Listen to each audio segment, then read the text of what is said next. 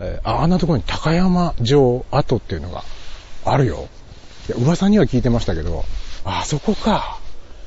高山城市って書いてあります。ちょっと写真撮っとこう。あの、Facebook のね、この僕の、時市の観光課みたいなところがやってる、Facebook ページに僕入ってるんですけど、そこに載ってたんですよ。去年の秋頃だったかな。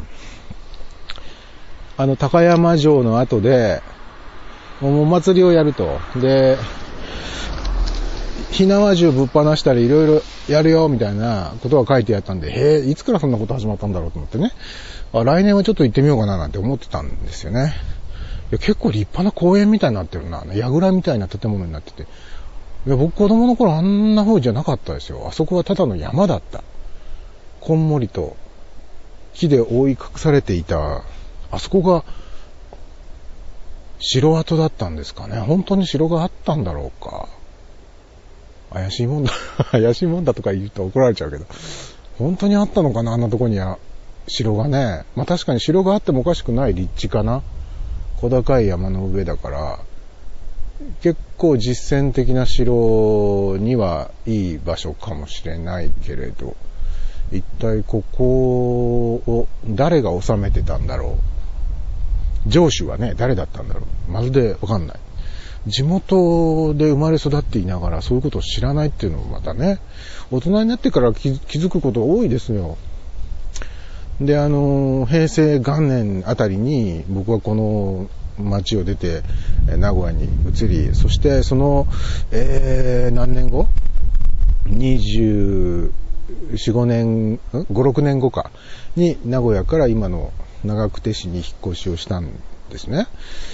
まあ、長久手も名古屋のすぐ隣なので、ご近所さんだから知っててもおかしくないことをね、知らなくって、引っ越して初めて知ったなんてこともあって、地元の情報って意外と地元に住んでる人は、よっぽど興味持って情報を取りに行かない限り、意外とわかんないっていうか知らないことが多いなっていうのは、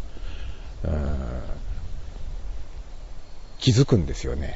だから、行政に携わっているそういう観光課とか、お祭りをね、取り仕切るような人たちって、まあ、あの、今のご時世ですから、インターネットを使ったりして、情報を発信したり、えー Facebook の中にページ作ってみたり、Twitter のアカウントを作ってみたり、いろいろ工夫はなさってますけど、ただ、そのアカウントを作って、その中で、ただただ情報を発信すればそれでいいのかっていうと、それだけじゃダメなんですよね。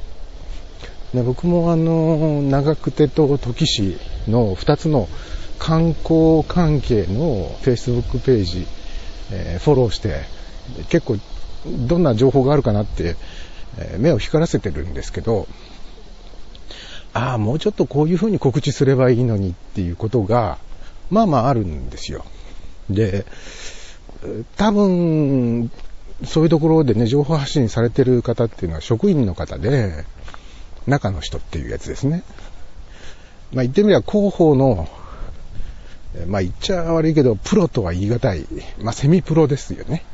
の方なので、肝心な情報が抜けてたりするんですよ。例えばね、あの、どこどこでこういうことをやりますって、一応ね、ちゃんと告知してあるんですよ。告知してあるんだけど、その、どこどこって名称だけが載っていて、それが一体どこにあるのか、どういう施設なのか、それはわからないわけですね。その地元に住んでる人はまあ知ってるかもしれない。だから地元に住んでる人にはちゃんと情報が届くんであれば、まあそれはそれでいいんだけど、何十年もその地元を離れていてとか、えーそこに住んだこともないような人がたまたまその町に興味を持って見に来ているということもあるわけで、そういう人たちにとっては、施設の名前がポーンと出てても、全くわからないんですね。その施設が、その、このサイトに行くとその施設の情報が見られますよ、みたいな、情報も合わせて載ってれば、あ、ウェブサイトがあるんなら見に行ってみるかなって思うんだけど、そういう情報も載ってないし。で、一番ね、問題だなって思うのは これ、本末転倒なんだけど、あの、こういうイベントを行いますよっていう情報なしで、突然、こういうイベントを行いましたっていう事後報告しか載ってないっていうことが 結構あって、いや、事後報告みたいな、いや、前もって知ってればそのお祭りなりイベントに行きたかったのになっていうことがね、結構あったり、あとはまあ伝え方の問題ね、地図が、なんで地図が載ってないんだろうとか、もう少しこう、客観的な 表現がしてあれば、うん、把握できたのになぁなんてね、残念だなぁって思うことが結構ありますね。おお、青空が覗いていて、えー、祝い出初め式って書いてありますね。前も確かこのシチュエーションで写真は撮りましたけど、青空が半分覗いてて半分曇ってるっていうね。一応今はね、雨はやみました。あ、タコ揚げてる、タコ揚げてる。タコ揚げ。おっと。いいね。よ。よ。あ親子でタコ揚げね。やっぱり、正月はたこ揚げ、こま回し、すごろく、福洗い、羽子板ですね。やったことないけど、たこ揚げぐらいはやったことあるかな。あ、そうそう、ここがね、病院のね、川のほとりにね、今はね、時医師会館って書いてありますね。昔はここ、あの、市民病院があって、で、看護婦さんの寮があったんですよ。看護婦寮が。で、まあ中学生ぐらいのね、えー、色気づいた僕ら、悪ガキ3人組は、まあいつものように太田公平と荒木進むね。で、僕の3人は、よく自転車のね、巡回コースにここ、しておりましてね、この川の脇をね、巡回するって。え主にここを巡回する理由は、その看護不良を除くっていう。除くって言っても別に犯罪的な除きじゃないですよ。あの、道走りながら、建物をこうチラチラ見ながら行くっていう。それだけの、すごくうぶなね。えー、まあそれ覗いて走ったからって、別にあの、何が見えるってことはないんですよ。あの看護婦さんが着替えしてるところが見えるとか、お風呂入ってるところが見えるとか、そういうことはないないんだけど見ちゃう。何か下着でも干してあるんじゃないかとか思っちゃうんでしょうね。干してあった試しがないです。あとあの自転車のあの巡回コース、今、今ねこれ、えー、川の河川敷にまで降りてきてます。えー、ちょっと川岸っていうかね、うん岸までちょっと行ってみましょうか。綺麗になったな。川がね、ここは汚かったんですよ。昔はね。で、数年前の新春のふるさと配信の時にもおしゃべりしましたけど、汚い川っていうのが、この、うん、ふるさとの活気の証拠だったんですよ。活気があって、川が濁ってたんですね。汚いって言ってもね、あのー、別に汚れていたわけじゃなくて、粘土で濁ってただけなんですよ。白濁してただけ。で、この辺の地場産業が、あの、陶磁器なんですね。陶磁器なのなので、地場産業が盛んな時っていうのは、粘土の水が流れ込んで川が白濁すると。で、今、ここの川がものすごく綺麗になっちゃってるっていうのは、まあ、景観的に見ればいいことなんだろうけど、まあ、寂しいねっていうね。産業がもうほとんど瀕死の状態で。で、この、時川の、ここよりもうちょっと下流のところに、昔は鉄橋があって、えー、そこにね、国鉄の単線のダチ線っていうのが走ってたんですね。ところが、僕が小学生の頃かな、大雨で洪水、洪水っていうか、川がね、すんごいあの警戒水位を突破するぐらいの、水位の上昇があって、その鉄橋が流されちゃったんですよね。で、普通だったら、まあ、鉄橋を作り直して、もう一回、ダチ線を復興しようっていう動きになるはずなのにならなかった。そのまんま廃線になっちゃったんですね。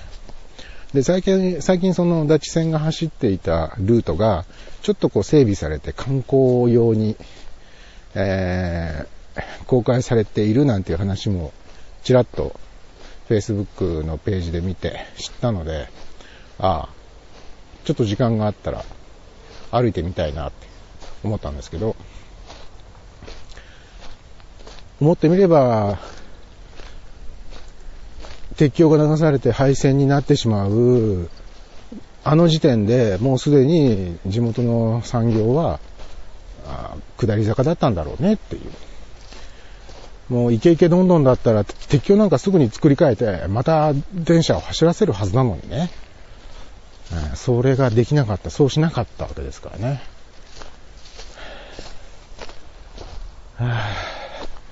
ということで、看護不良だったところは今、なんとか会館になっており、多分、看護婦さんはあそこにはいないんでしょうね。まあ、中学生の頃、自転車で走るルートっていうのがね、もう一個あって 中学のね、近くにまあほんとボロ臭い、古い木造のアパートがあって、で、そこが教員、教員住宅みたいな、先生が、えー、住む住宅としてね、あったんですよ。で、そこに、うーん、僕らの担任の佐藤先生っていうのがね、若い独身の先生がいて、結構可愛かった。あの、小柄でね、見た目も結構可愛い感じの人。で、その佐藤先生がその教員住宅に住んでるってんで、そこも、あの、自転車でね、走り回るコースにちゃんと入ってましたね。えー、まあ、よくしたもんで、ガードがちゃんとしてましたね。あの、洗濯物干してやったりとかそういうことなかったですね。一度もね。うん。どうしてるかな、あの先生。おいくつぐらいだったんだろう、あの時。まだ若かったですよ。うーん、多分初めて持った担任が僕らだったとか、そんな感じじゃないのかな。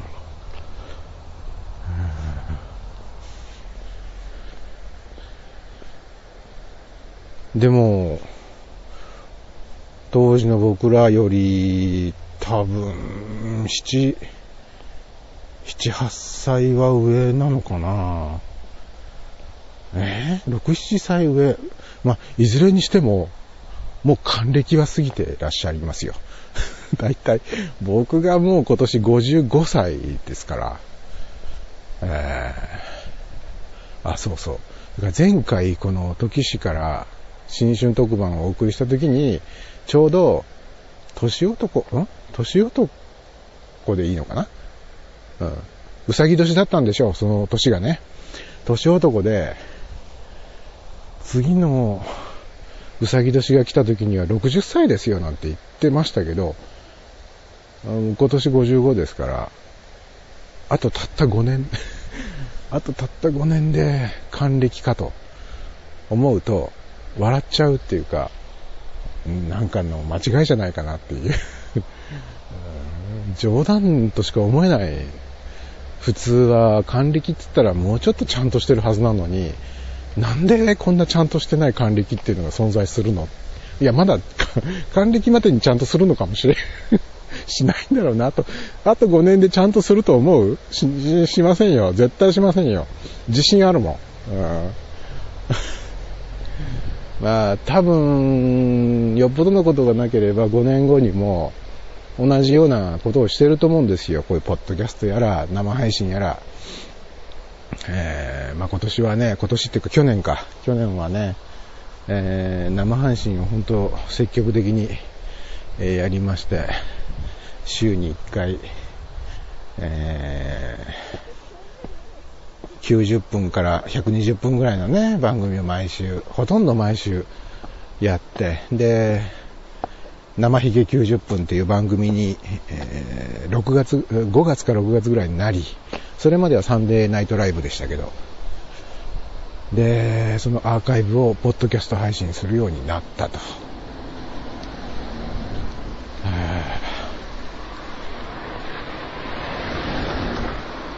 さて、中央橋に戻ってきました。えー、これからじゃあ駅に戻ろうかな。あ駅に戻るか、もうちょっと川を西側に行くかどうしよう。戻ろっか。駅に、駅に、駅をスタートしたから駅がゴールってことにしましょうか。えー、今年の新春特番は、えー、コンパクトに 手抜きとも言いますけど、えー、いつもだったらっていうか、一番、あの、ちゃんとしてた頃は、えー、新春特番だけでも3回とか4回に分けてね、ちゃんと編集に何時間もかけてやってましたけど、もういいじゃないと。生をやるようになってね、そういうあの、細かいこだわりって、まあ、こだわればこだわったでこ、こだわった分だけいいものにはなるんだけど、こだわらなくてもいいんじゃないかっていうね、手抜きに対する大義名分を得たりっていうところもあったりするんですけどね。えー、ああ、この奥にね、カツ丼の美味しい喫茶店があったんですよね。未だに僕、カツ丼、一番美味しいカツ丼といえばあそこのお店のカツ丼だったな。自分で作るときにもあのお店のカツ丼みたいにならないかなと思いながら作りますからね。そして加藤電機に戻ってきましたと。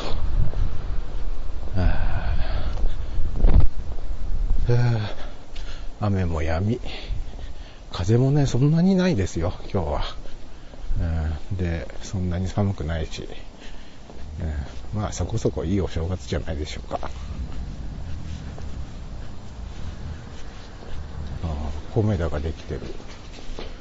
あ家族が、家族が米田に入っていく。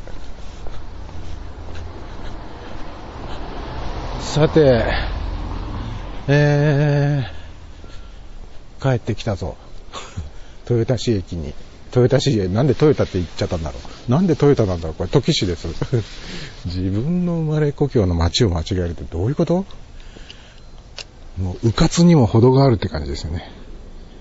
えー、時市駅に なんでトヨタって言ったんだろう。えー、時市駅に帰ってきましたよ。よいしょ。んなわけで、えー、2018年もよろしくお願いします。多分あの、フレディオとか、あの、ポッドキャストの方は、そんなに頻繁に更新はしないと思います。けどあの、生放送の週に1回やってる生ヒゲの方は、ちゃんと毎週やると思いますし、それをポッドキャストで配信するっていうのも、ただ単にそのアーカイブとして、聞こうと思えば聞けますよっていう、そういうポジションじゃないなっていうふうにちょっと最近思ってきて、ちゃんとポッドキャスト番組として成立するような番組に、これなってるような気がするな。ただ単にその、ポッドキャストの番組を生で収録しているっていうだけなんだろうなって、だから面白いんだろうなっていう風にも思えてきてるんで、生で聞かなきゃ意味がないっていうもんでもないんですよね。だから、あのー、今年は生の方に力を入れるので、ポッドキャストはあんまりですって言うんじゃなくて、えー、生収録のポッドキャストを今年はやりますよと。やっていきますよと。力を入れていきますよと。いうことになりそうです。おブラジル系、ブラジル人系の人たちがいっぱい来たぞ。ねえーさて、あ、建物もこれ建て、建て替えたんだな。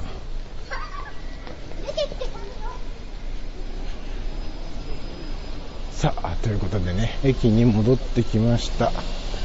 えー、ということで、え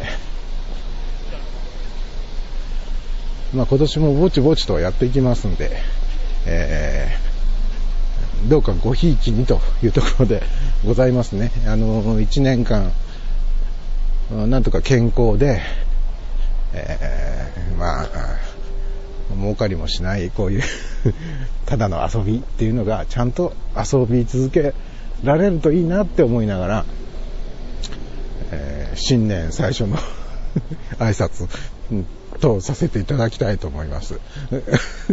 何も、何もちゃんとしたことが言えてないな。まあいいか。えー、というわけでございます。